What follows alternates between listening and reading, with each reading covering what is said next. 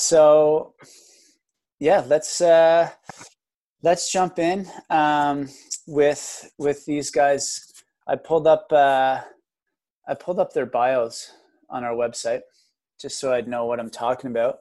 Um, just in case you guys aren't familiar with Luke and Evan, both of them have been coaching with Mile to Marathon for over a year now, um, but they're also star-studded distance runners. Luke is uh, Luke hails from White Rock. Is that correct, Luke? Yeah, yeah. Oh, excellent. Uh, he went to the Olympics in Rio in uh, 2016 for the 5,000 meters. His 5,000 meter PB is 13:24, which is which is just insane. He's also a sub four minute miler, and um, he's won the Canadian cross country champs, which is a 10k race over grass and hills and mud and all that fun stuff. He's won that three three or four times now. So welcome, Luke.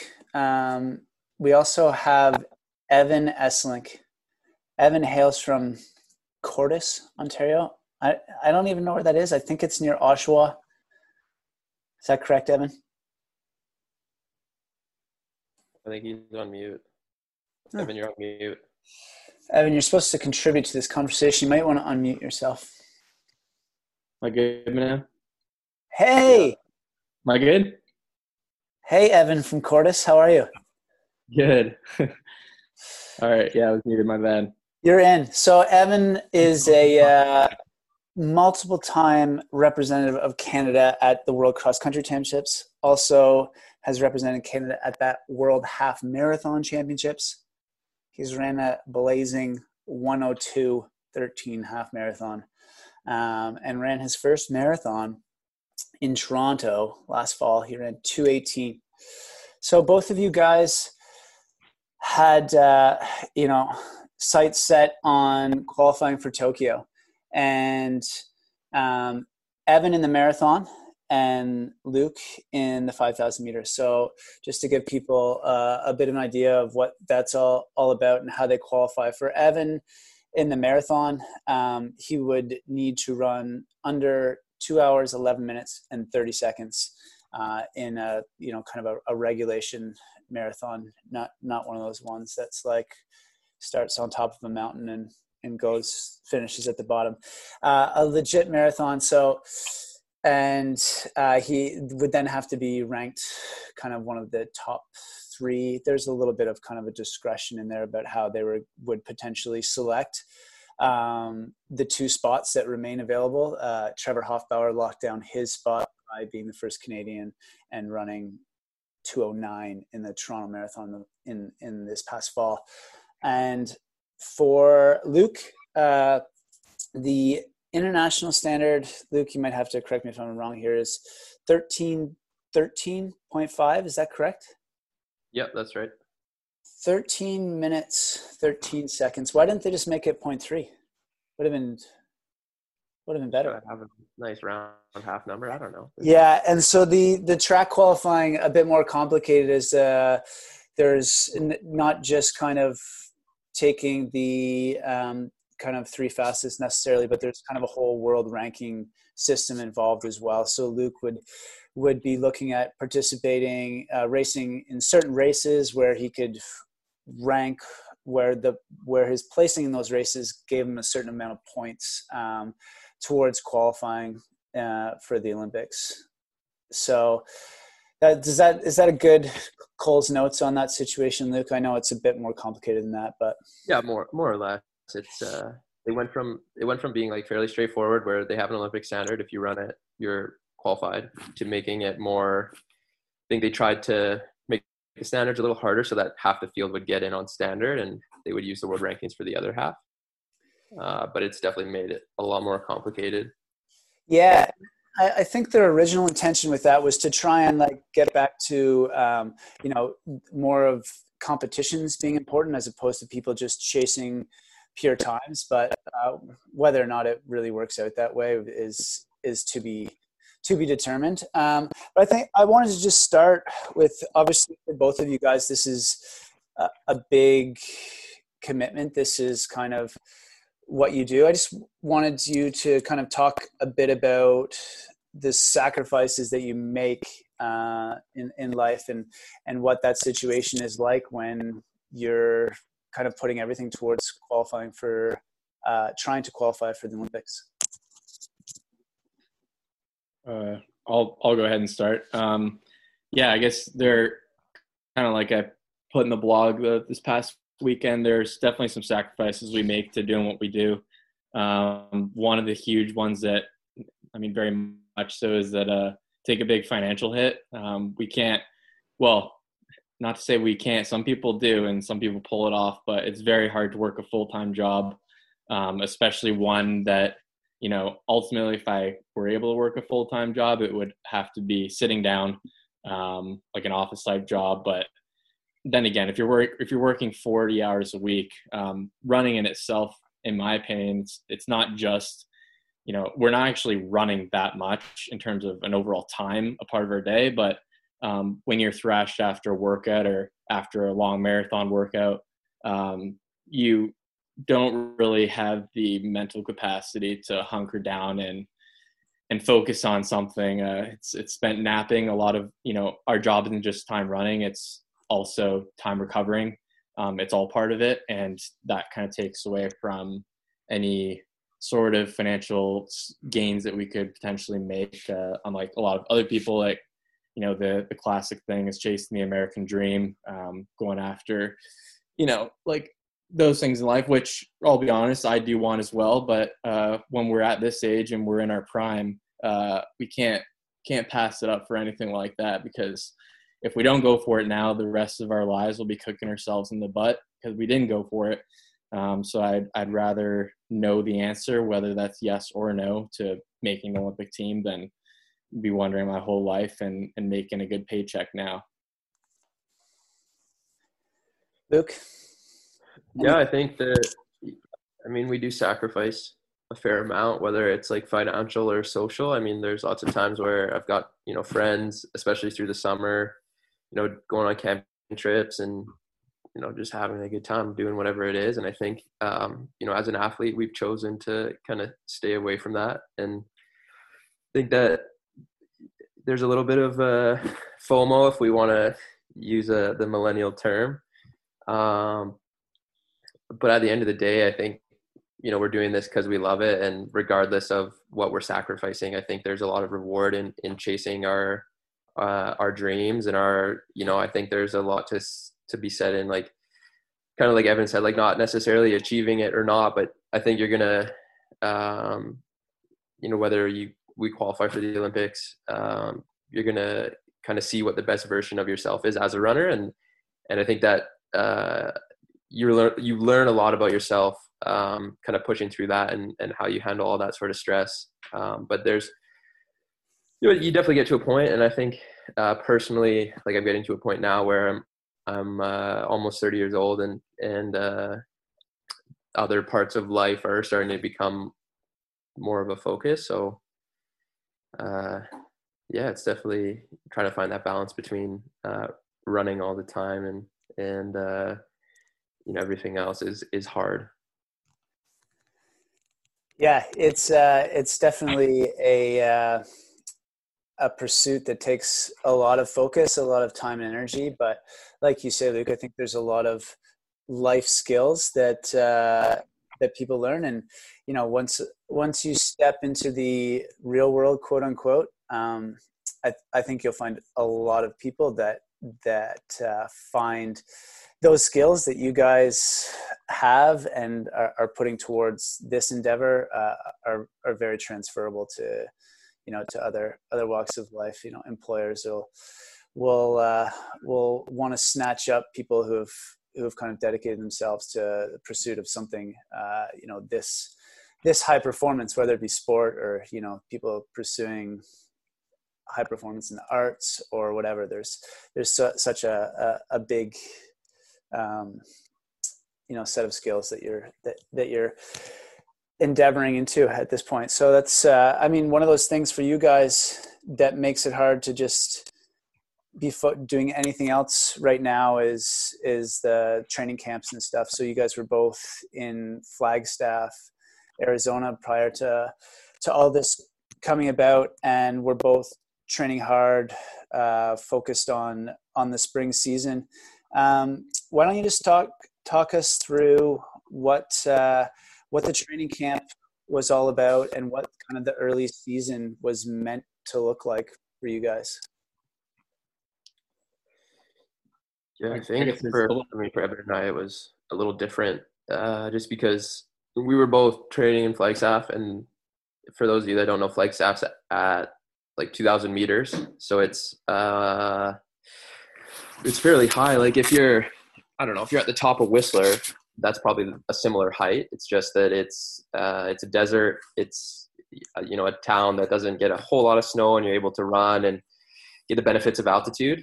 Uh, so that's why we kind of chose to go there. It's it's dry, it's a bit warmer. You don't have to worry about the rain, and uh, for us, the training can just be a little bit higher quality than than kind of slugging it out through the wet winter in Vancouver.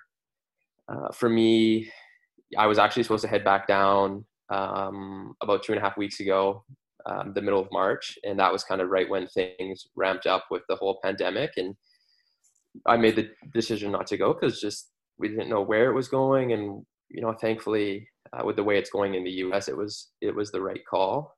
Um, but you know, I had I planned on racing, you know, getting the getting the season going uh, in a couple weeks from now, and obviously the way that everything's gone, that uh, I mean, not just for me, but for everybody uh, in the running world, there are no races on the calendar for, you know, I think it's probably going to be a few months, but it's, uh, yeah, it's been it's been tough to adjust, but the, you know, unfortunately for for us with running and training, we're we're capable of it uh, anywhere. Like you can, you know, I can leave the door here in Vancouver and find myself on trails within a few miles, and even though we don't get the benefits of you know being in a bit warmer weather, being at altitude, I think that's the the one sanctuary that we have with running is that we can just you know go out the door and find ourselves running within you know pretty damn quick.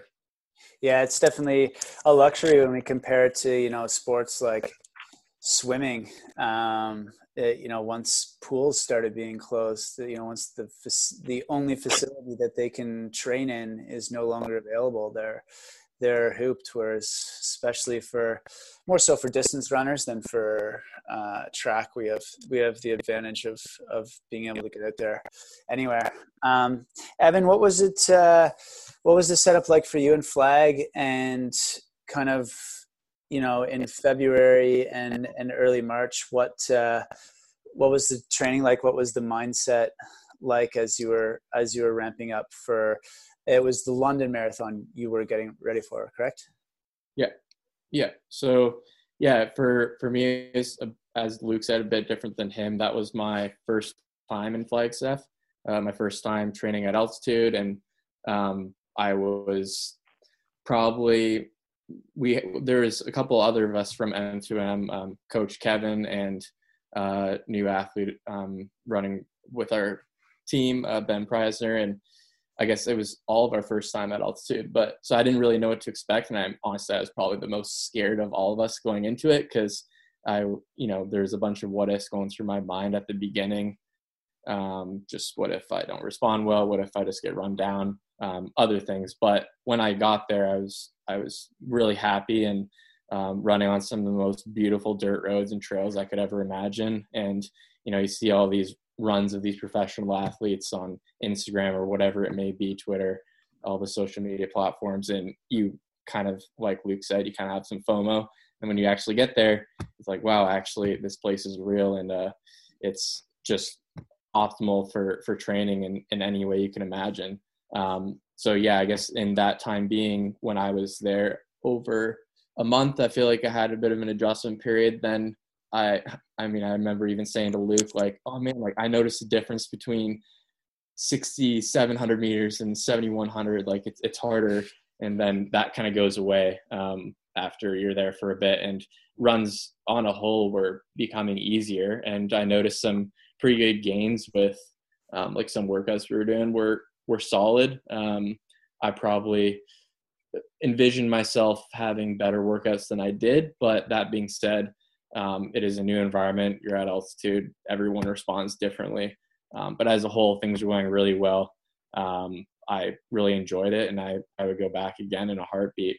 Um, it's uh, and then of course when everything came to be what what it is now, or on the way up, um, you know, your mind goes to darker places, and but you just kind of make do with what you have. And um, I guess I was supposed to be there for a few months without coming back, so I was there for an extended period of time, and uh, I think I almost got a full two months there, which which will be great moving forward because it's said that the more time you're at altitude, you know, like the better you might respond later. But yeah, anyways, it, it's uh, it was it was enjoyable, and I and uh, head was right, everything was good.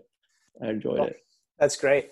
Um, yeah, Flagstaff is a beautiful a beautiful place to be. Nice part of the world, and uh, great place to train. But uh, I think the first um, the first kind of time that that uh, the the uh, coronavirus was kind of prominent in the running world was when the Tokyo Marathon was canceled. And I don't know about for you guys, but for me, when that happened, it was kind of like, oh, you know, this is a, it, you know, the virus is kind of isolated to you know that part of of Asia. It's not really a concern. It, you know, we had athletes with Mouth Marathon who were racing there, but it wasn't for me. It wasn't really like, oh, this is going to impact a whole lot of of the racing calendar for for other people. What what what were your guys' thoughts at that time? Did you did you have have any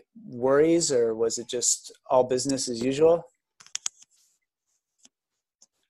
Uh, for for me, like during that time when I heard about that being canceled, that I'll be honest, and it wasn't even a a thought in my mind really. Like I really didn't um, ex- expect it to be what it is now. Uh, nor did I'm assuming, nor did a lot of people.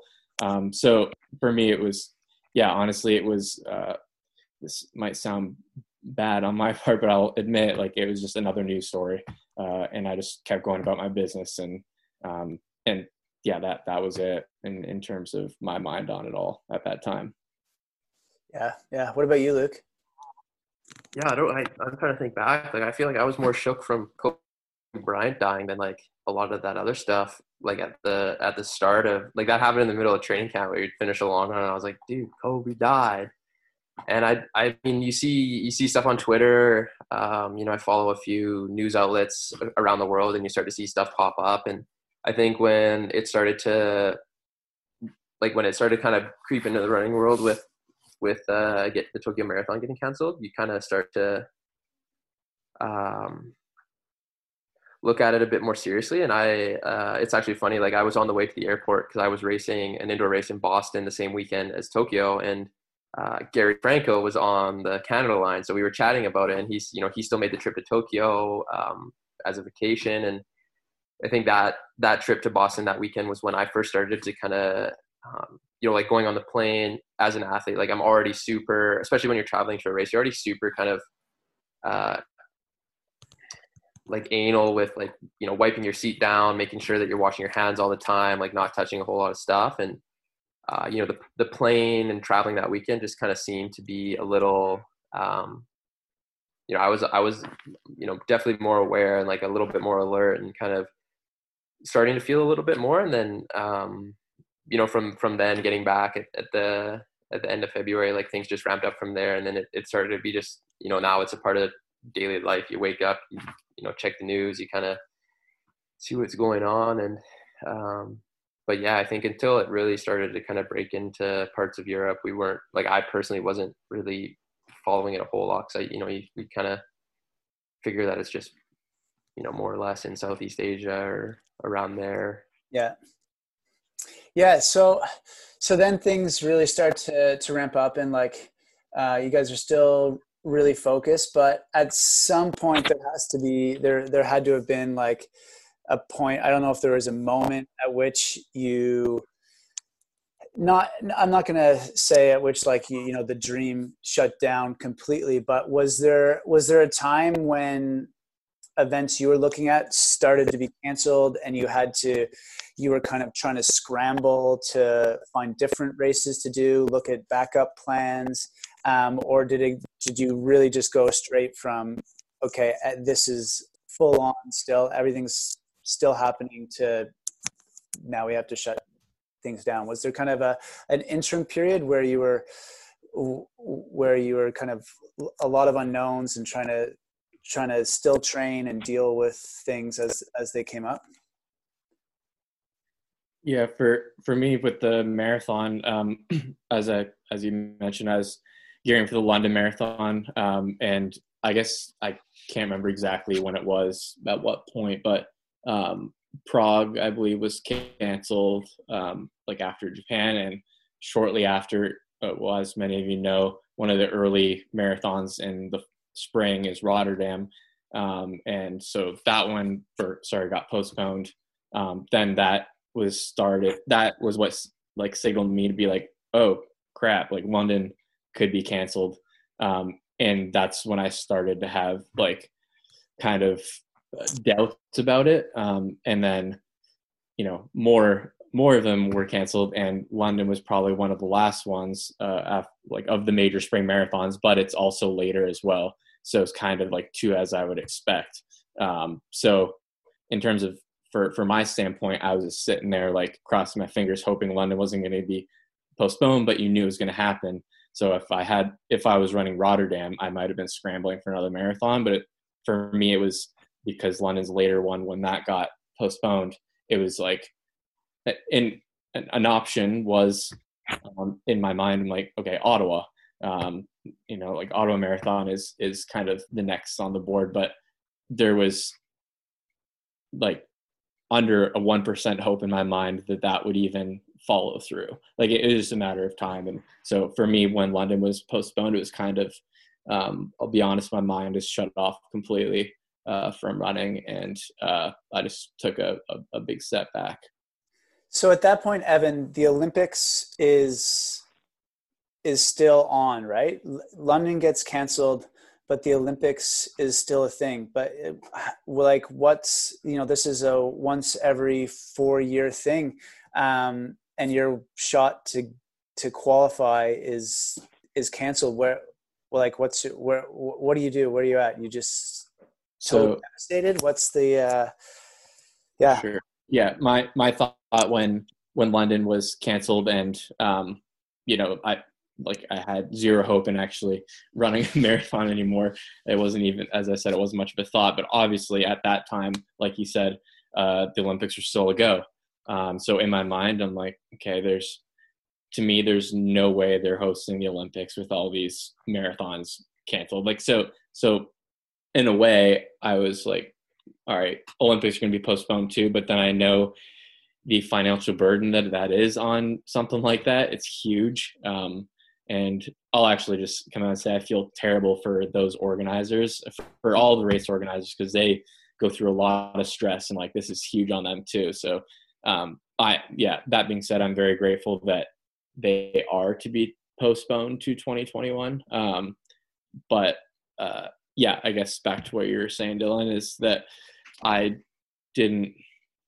I I almost like in my mind just like shut off from training completely because as you know, and all, we all know, it's really hard and it takes a lot of mental energy as well. Um, so for me, it was like I thought in my mind, Olympics are going to be postponed a year. I don't have to worry about this. Like, just chill. and what does what does just chill look like? Like, are you literally? Did you put your running shoes in the closet and just like hang out? Like, what what are you doing at that stage? So uh, I was pretty like mentally exhausted from from just thinking about it all the time, and also just like worrying about you know like I think as Luke mentioned in his uh, like post we had from out the marathon today just recently, like it, we can get caught up in that oh this race is postponed this is but like as a whole like people like you, you know you, you see it on the news you see like italy you see spain now um, like all these countries are going through like people are dying and there's a lot other things to worry about than uh, my shot at the olympics or something it is very important to me i'm not trying to undervalue that but there's a much greater thing going on than um, than our journey per se. Um, so that being said, I yeah, it's it, it's just it's all very unfortunate, but um, it's nice to have that. Oh, sorry.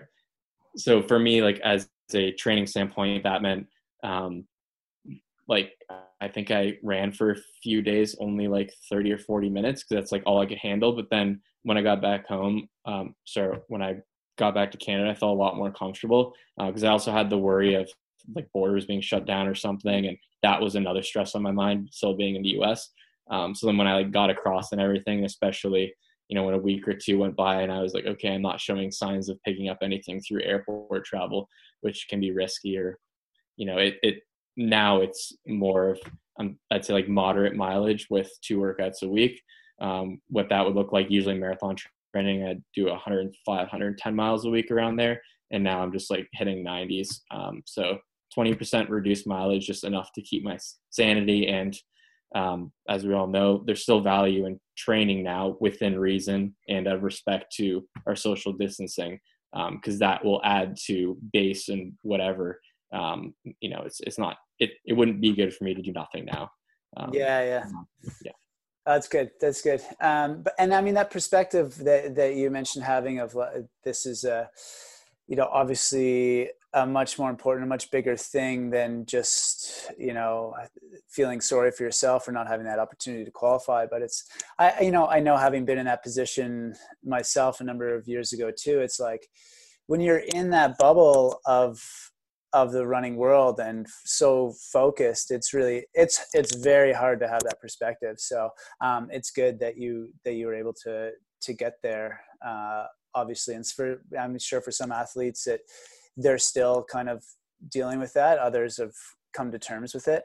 Um, luke what about for you? You weren't just uh, your situation is a bit different because you weren't just one shot at this thing like evan with his one race. Um, what did uh, what did things look like for you uh, as it evolved and races were changing or races were getting canceled and uh, different opportunities were were kind of disappearing yeah i think that's the the one i guess saving grace with track season is that it has a potential to run from you know from march until middle of september so i think that um, you know, still kind of holding on to like a best case scenario that maybe I'll have some opportunity to run some.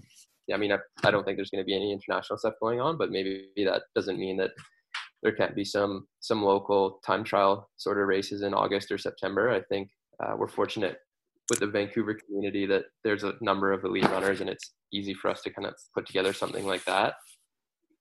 But um, you know, I think I uh, I think pretty early on I accepted that there was a good chance the Olympics were going to get canceled, and I think especially in the lead up to you know the Canadian Olympic Committee deciding to pull the Canadian team regardless of what happened, I think I had kind of accepted that the Olympics were going to happen.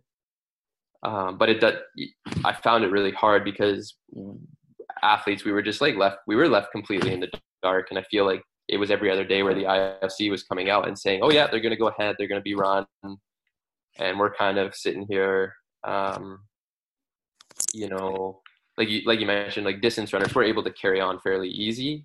Um, but when you're thinking of all the other sports, like how are they? How are a swimmer? How is a swimmer going to train? How is you know a basketball team socially isolating, and how are they going to practice? Like I think it was inevitable. Um, but I think just the fact that we hadn't had the official announcement kind of made it hard to not train. Like I'm still sitting here. I'm like, I kind of need to do this. I feel like I need to train. I feel like I still need to run hard and run long and do all that sort of stuff.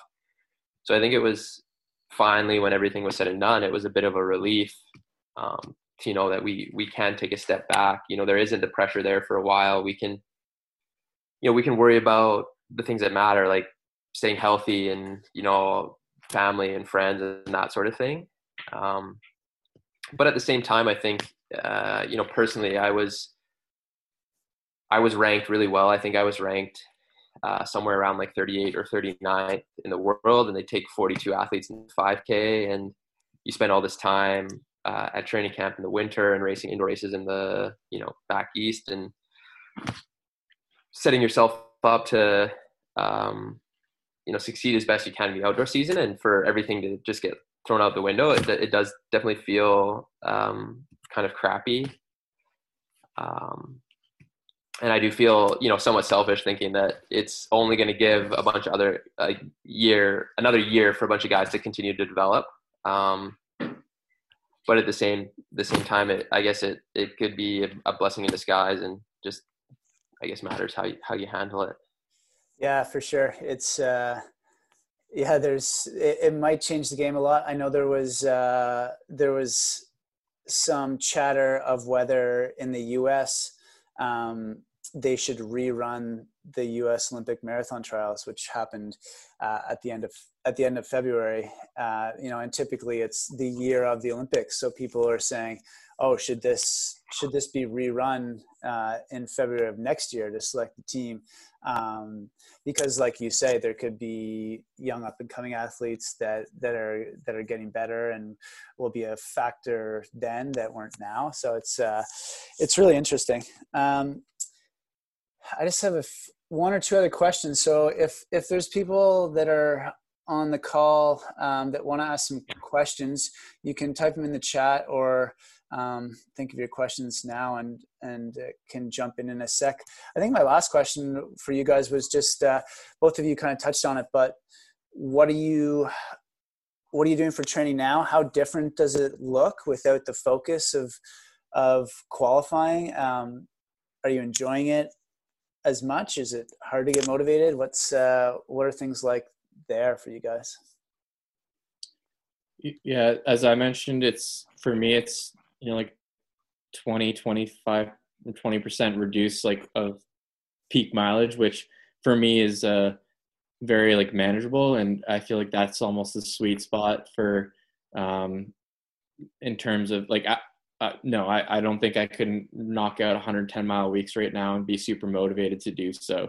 Um, but 90, I can manage that all in uh, single runs, which means I can sleep in every day and and run at noon and like I've been doing, which uh, which I absolutely love that kind of training. Um, not having to worry about doubles is is not that I worry about it, but it's it's nice for in terms of recovery to have that full 24 hours every day. Um, and uh, you know, like I, I, I, see like a big thing right now is uh, Strava and, and segment hunting with, uh, you know, which Luke smiling. Luke, Luke knows I'm, I'm, I'm pretty against Strava just uh, for, for me because I feel like I would, well, for a variety of reasons, I won't go there. But uh, but I, I think it, segments in all of Courtice, you have them all by now.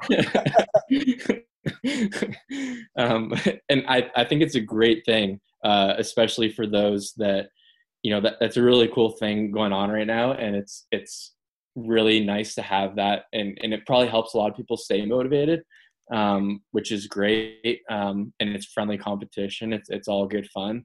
Um, for me i yeah just it's better for me to stay away from that kind of thing um, or else all your segments would be gone in vancouver.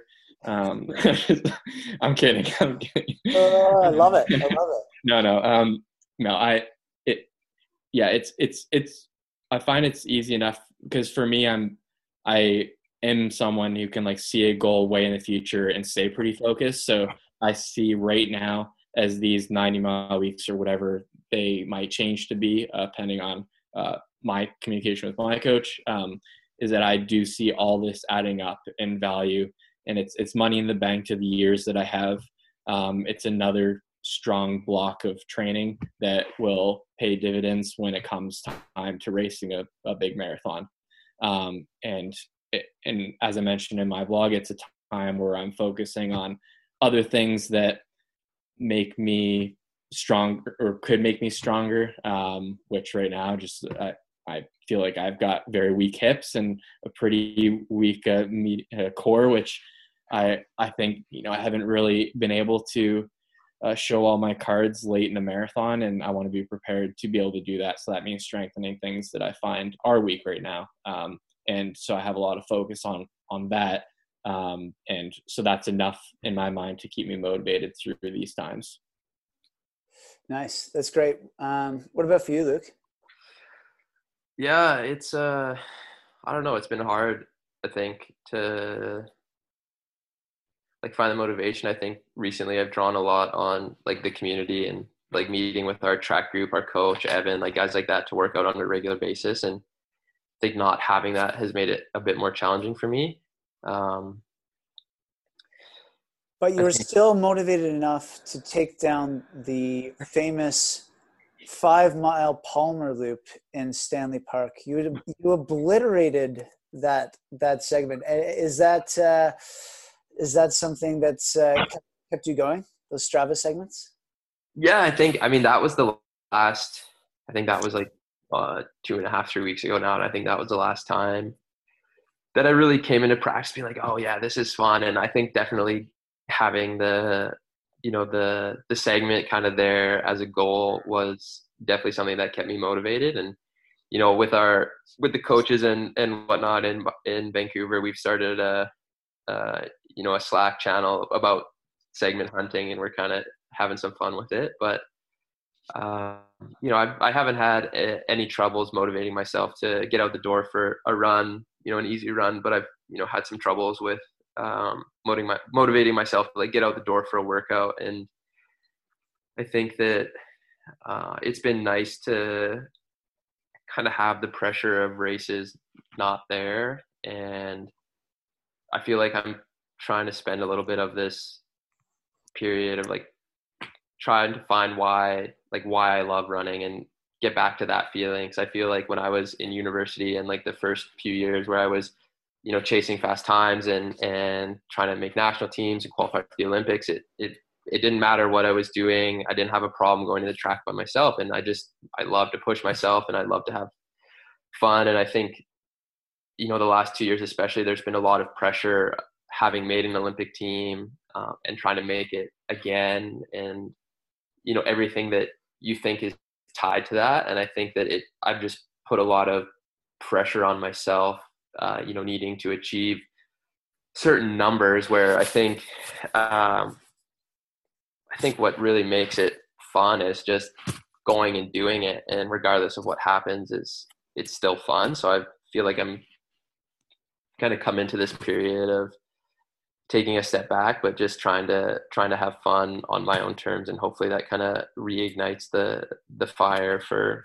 for what what I'm trying to do yeah, yeah, that's a really good point. I mean, I think when you're you feel that pressure of of making a team, you know what the qualifying standards are. I mean, I know for for you, Luke, you probably know that you know thirteen thirteen is sixty three point one per lap or whatever it is, and that's like you know every workout you go to, that's kind of your your kind of point of reference is like where you are compared to that, and for for Evan, you know, five minute miles or th- 306 kilometers, whatever you need to run um, to run those times uh, for for the marathon. Once you kind of can step away from that, you can you can kind of you realize how how really focused and how much pressure you're putting on yourself for those for for the training when you're trying to achieve those. Um, so just stepping back from that is uh, c- can be a nice change. It's uh, but I'm sad to see my my Strava segment. Go. Apparently, I wasn't the fastest though. Apparently, like apparently, back in the day, from from our coach from Richard Lee, they used to do a five mile race, a ten mile race, and a four by three mile relay on Palmer. And I got a text a few days later saying that uh, Paul McCloy had the has the official loop record, and apparently he did it in a pair of like 1980s Pegasus, so they probably weighed about 14 pounds each. And this guy just slammed a 23 flat or whatever it was on the loop. And anyways, he didn't put on Strava, didn't count, so he can take a hike. There you go. For for those of you that aren't privy to our our uh, Slack channel and uh, haven't seen uh, this this Palmer Loop in Stanley Park is a is a five mile loop that that uh, a lot of guys Van- men and women in Vancouver uh, used mostly for training. Um, and we've tracked on Strava kind of uh, the the fastest time for five miles around there. I, I, used to have it, and now Luke has beat that time by like a minute and a half. So um, that's that. It's uh, that's that's fun. That's been part of part of things for uh, for you, Luke. Um, we've got a few questions in the chat here from one Mr. Rob Watson. What are your favorite routes to run in Vancouver? Uh, my favorite might be my might be my favorite road ever anywhere in the world to run on, which is a big say, Seymour Demonstration Forest. That's probably my number one on the North Shore there. Uh, I think it's what is it called? Lynn Valley. Is that where it is? Is that right? Um, yeah, and Seymour area. That, that that's yeah, that's probably my favorite all-time favorite run. But I also really enjoy the uh, running along the Fraser River and the Southlands. I think is really nice. It's kind of like a it's a it's equestrian neighborhood. So um, weird there. Yeah. So it's it's it. What I like about it is it's like it's like a, a little town of Ontario that somehow got stuck in the city of Vancouver, and so I think that's why I like it is because I I take the route where you go up 16th, um, and you go alongside a Pacific Spirit Park and go right down there, um, down Southwest Marine, or yeah, and uh, I think that's those are my two favorites for sure. Cool. Luke, what about you? I've never run. Those are like the only trail in Vancouver I haven't run is Southwest Marine. Yeah, I think uh, Seymour Demonstration Forest is pretty unique. I mean, it's like I don't know, 20 minutes from downtown, and it feels like you're in the middle of nowhere. So it's pretty, um, you know, all the old growth forest. Like it's pretty. We're. I grew up in Vancouver. Like I feel like I'm pretty spoiled because to me it's normal. Where I think for maybe somebody like Evan or you, Dylan, like coming into this, um, you're not not as used to it. And I think every once in a while I catch myself in Pacific Spirit Park just looking up at the trees and being, you know, kind of reminding like this is pretty this is pretty special. And I think, you know, I'm a big I love Pacific Spirit Park. I think you can get lost in there and and there's a lot of different variety and uh, I grew up out in like the White Rock South Surrey area, and we have uh, Campbell Valley Park, which is like a it's a big equestrian park, but there's a, a big trail that goes around the whole park. It's about just over 10k, and it's when I out visiting my parents. It's it's an awesome place to get out for a run as well. Um, but there's like I, it's there's so many options in Vancouver. Like the seawall is great, and you know Stanley Park's awesome. I've been in there the last uh, couple of times the last few weeks just because it's been nice. They've shut it down, so I think it's kind of limited the foot traffic on the trails and and getting in there and exploring a little bit and, and having some fun in there. Yeah, Vancouver is is unreal for uh, for places to run. Uh, here's a good follow up question that Sean had, um, Sean Lyons. If uh, if country, other countries have implemented distance from home restrictions uh, for social distancing reasons, for example, Ireland has two kilometer distance from home. How would that impact you and your training if something like that was implemented in Canada? Yeah, I feel like uh, I mean, I feel like I'm still in a reasonable spot. Like I could just make a, a 2K loop and it'd probably get fairly repetitive. I might have to break out the uh, the headphones or something, but um, I think that's the nice thing about Vancouver is it doesn't really matter where you are in the city. You're probably still able to manage running a 2K radius from home and, and make it somewhat decent. Um, hopefully it doesn't come to that. Like hopefully we can continue to follow the the social distancing guidelines and and just not force something as intense as that. But yeah, um, but I think if something were to, if something were to happen like that, I think that. Uh, yeah, the, I mean, the magnitude of this whole pandemic is pretty crazy already, but I think that it would kind of become more of a reality for people that you know we need to take that the whole social distancing thing a little further because I think it's like you get a nice day in Vancouver right now and you go out to Spanish Banks and it's just people are people are out in flocks and uh, so it's yeah it's it's a uh, it's a funny little social experiment we got going on that's for sure. Evan, yeah, I, two two K radius. I'd probably stop running and go into weightlifting or something. Ryan Hall style. something like that. You take on Ryan Hall. I like it. I saw him the uh, other day. He uh, he squatted like 400 pounds. You think that's he can insane. that's insane. no, I I mean I'll, I'll like I'll always you know I'll always run, but I I definitely like love going to the gym and not getting very big there. no, it's uh, it's it's good to it's it's like a, actually part of training I really like enjoy um, that different stimulus. But no, but jokes aside, I, I think um, yeah, if it were like a 2K radius or whatever, I don't know mathematically what that would work out to, but it does kind of depend where you are. Like I would rather have a 2K radius in Vancouver than in Courtice, Ontario, probably, because um, because like any quiet road from me, like this is it's all like intertwining neighborhoods. It'd be like I wouldn't be going longer than 100 meters without taking a left or a right. so every run would look uh, pretty funky. Maybe some incentive for me to start my Strava art, but uh, there you go. but uh, yeah, it, it, would. I mean, it would suck, and I hate running on treadmills, and I don't have one here. So um, I, I, think uh, you you manage, but like uh, realistically, I'd probably not train nearly as hard as I am right now. Yeah, um, and it would, yeah, maybe just work on some speed or something. I don't know. That's fair. That's fair. Um, any Rob's got another question here, but I was going to see if anyone else wanted to jump in with any questions. Okay, straight to Rob's question then. What sport would you do if you were not a runner? Uh, I was gonna say cross country skiing. I actually had like my coach Rich basically said he's like I think you missed your calling. You should have been a cross country guy. Like I've got bigger shoulders and pipes than some of these skinny little runner guys, but uh, I think I'm way too late to go to that, that sport. I'd probably just look like a cat on roller skates if I tried to learn how to cross country ski now. Do anything serious. It's good though. Well, say la vie. Yeah. I was I have a very similar answer to Luke, but it'd probably be the biathlon because I just think it's totally badass and a sick sport to watch.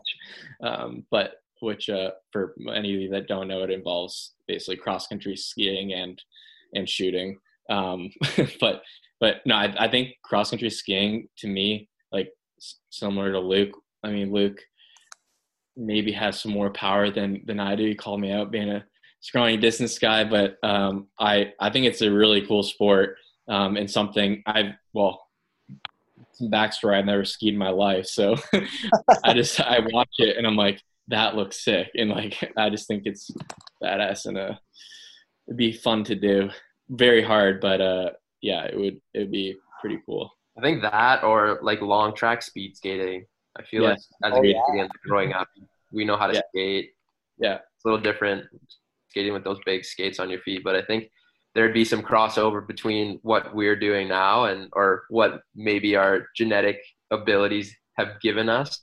Yeah. And if we had taken a different route, maybe we would have excelled at that too. But yeah, um, yeah, nice. I feel like running got to be one of the it's one of the most like broad sports that like I there's no limitations on who can do it. So I feel like it's a very competitive sport because of that.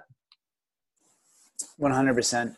I always I always used to uh, argue that with people that you know the, the Olympic marathon. There's representation from who knows how many countries, hundred plus sometimes. Um, whereas other other sports, you've got 10 12 countries that can afford to compete uh, have you know have the resources to to uh, train for for those sports and stuff so uh, running is great. Josh has a great question for you. Who's your favorite running legend and why? You we can go first. Oh, i don't like sorry i just have a question about does a legend do they have to be like old, like retired to be a running legend? Mm. Like uh, legend? I don't. I don't know what the definition of legend was. I don't know, Josh, if you want to define the word legend or not. Any runner. any runner, just not your, just not each other. Uh, yeah, I don't know. Like it's uh, I feel like Cam Levins is a pretty good pick at the Canadian. Like the stuff that he was doing his last year at university, and making the Olympics and the Olympic final, and uh, I think he was like a big catalyst. I feel like for showing like mine and Evan's generation that we can compete with the best in the world, and um, I think for me, Mohamed, he's a good buddy of mine, and I think he's probably going to go down as the greatest Canadian distance runner of all time. And I think that it's been really cool to follow his journey. We were on the junior national team a couple times together coming up, and uh, you know competed against each other a bunch. And just to see him continue to work and just put his head down and and you know get to the point where he's winning a medal at the world championships and you know hopefully he's going to be competing for a medal at the olympics next year so it's know, he's up there for one of my yeah those two guys are great and they, they've kind of had different trajectories right? Like like you say i remember mo um, as a junior and he was he was good. He probably won a few uh, junior national championships but just kind of like chipped away went through the us collegiate system. Again he was he was pretty good but but nothing earth shattering and just kind of improved year on year. Uh, and everyone knew him. Um, everyone knew of him. He, and he just kind of continued to improve whereas cam just like boom came out of nowhere with made made the olympic team um, basically the first year that anyone had ever heard of him and both uh, but both doing legendary stuff so those are good picks what about you evan uh, it's yeah, it's actually a really hard question because it's not something I haven't really thought about ever. But um, yeah, I don't want to be mainstream and, and, pick the guy, but like I, I, like the way Luke was going with Canadians, and I agree with both of those, especially Mo, because um, I you know I raced against him in high school, and he was smacking us in cross country, and it was just you, you could see you could see like the potential he had at at, at that age, and you know back in the uh, at the um, Olympic, I mean OFSAA, and uh, you know he'd he'd he'd he'd run like three minute Ks for cross country in high school, which is just absurd. Um, but no, I think I think my pick. It's hard not to pick Eliud Kipchoge. it's it's really hard not to. Um, I don't know he's won like 11 out of 12 marathons or 12 out of 13 or something like that. And just as perspective, that means every single marathon he's going into, like as you all know, you you can prepare your best for your ability and you can like nail your taper and it, you don't know on the day if you're going to feel like an A plus or if you're going to feel like a B or a C. Um, and, and he's the guy where like he, chances are on one of those marathons, he felt like a C and he still beat everyone when someone probably felt like an A. And that just goes to show like the power of like how good he really is and just to be that consistent and injury free and like and still training it's it's mind boggling to me that he's able i just yeah it yeah i guess he would be my choice. It's just i didn't want to pick him because he's just like i feel like he's everyone's choice. He might be an obvious choice but he's a good choice. He also has impeccable style as we all saw this week. Yes. That G, if you haven't seen, I don't even want to run like him. I want to be able to dress like him. Yeah, for those of you uh, watching, listening, if you haven't seen uh, GQ, uh, the latest issue. I don't know if online or in I don't. I, I don't know. I don't usually follow GQ, but uh, that's that's uh, the stuff of legends right there. Um, okay, Tony's got our last question um, for the for the day. Other than the Olympic dream, what are some of your other goals in the sport? Luke, I know your main other one was to get the Palmer five mile record. So what I mean, what else is there? I haven't run the sun run yet. I got to do that one day. Nice. I feel like if you're not from Vancouver, or if you're from Vancouver or the, living in the Lower Mainland, you haven't run the sun run. Are you even a runner? So I need to do that. Love it, Evan. Um, other goals. Uh, well, I guess I have like, I don't know, like time goals in mind. Um, but I'm going to be a downer. I'm not going to be downer. It's just it's it's kept personal to me, um, so I won't share those. But uh, it, um,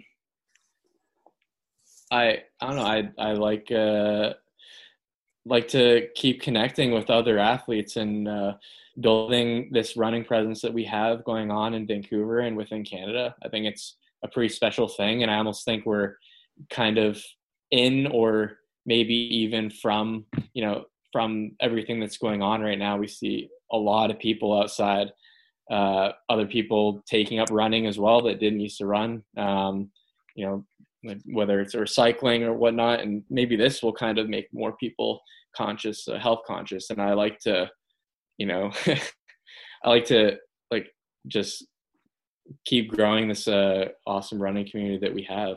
Um, yeah that that would that's a big goal of mine yeah cool that's great yeah it's uh, it's definitely interesting times out there to see so many people strapping on their uh, their running shoes that they bought in 1996, taking them out of the closet and getting out there for the first time in years. Uh, who knows where that will lead? But it's uh, you know it's been it's been fun um, to connect with our community in different ways. Doing stuff like this uh, has certainly uh, been been been a change for us. But I think people are enjoying it. So yeah, thanks guys for for sharing a bit of your bit of your story about the uh, you know the Olympics that are a year postponed and trying to trying to qualify for them. So um, when does training really ramp back up?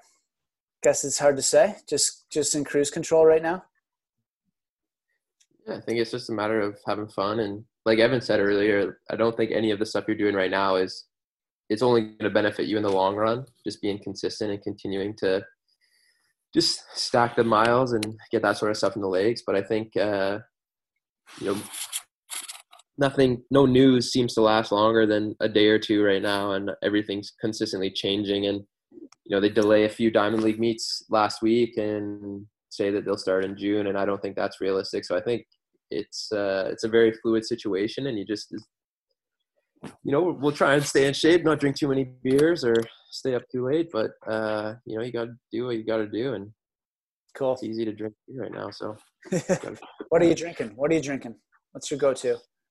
drinking? Uh, yesterday I stopped at 33 Acres and grabbed some of their beers. Beautiful. Some of their from the brewing experience, like their newer place. So got got a little stash of that. Uh, yeah. Awesome.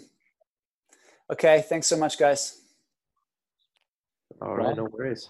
Thanks for tuning in.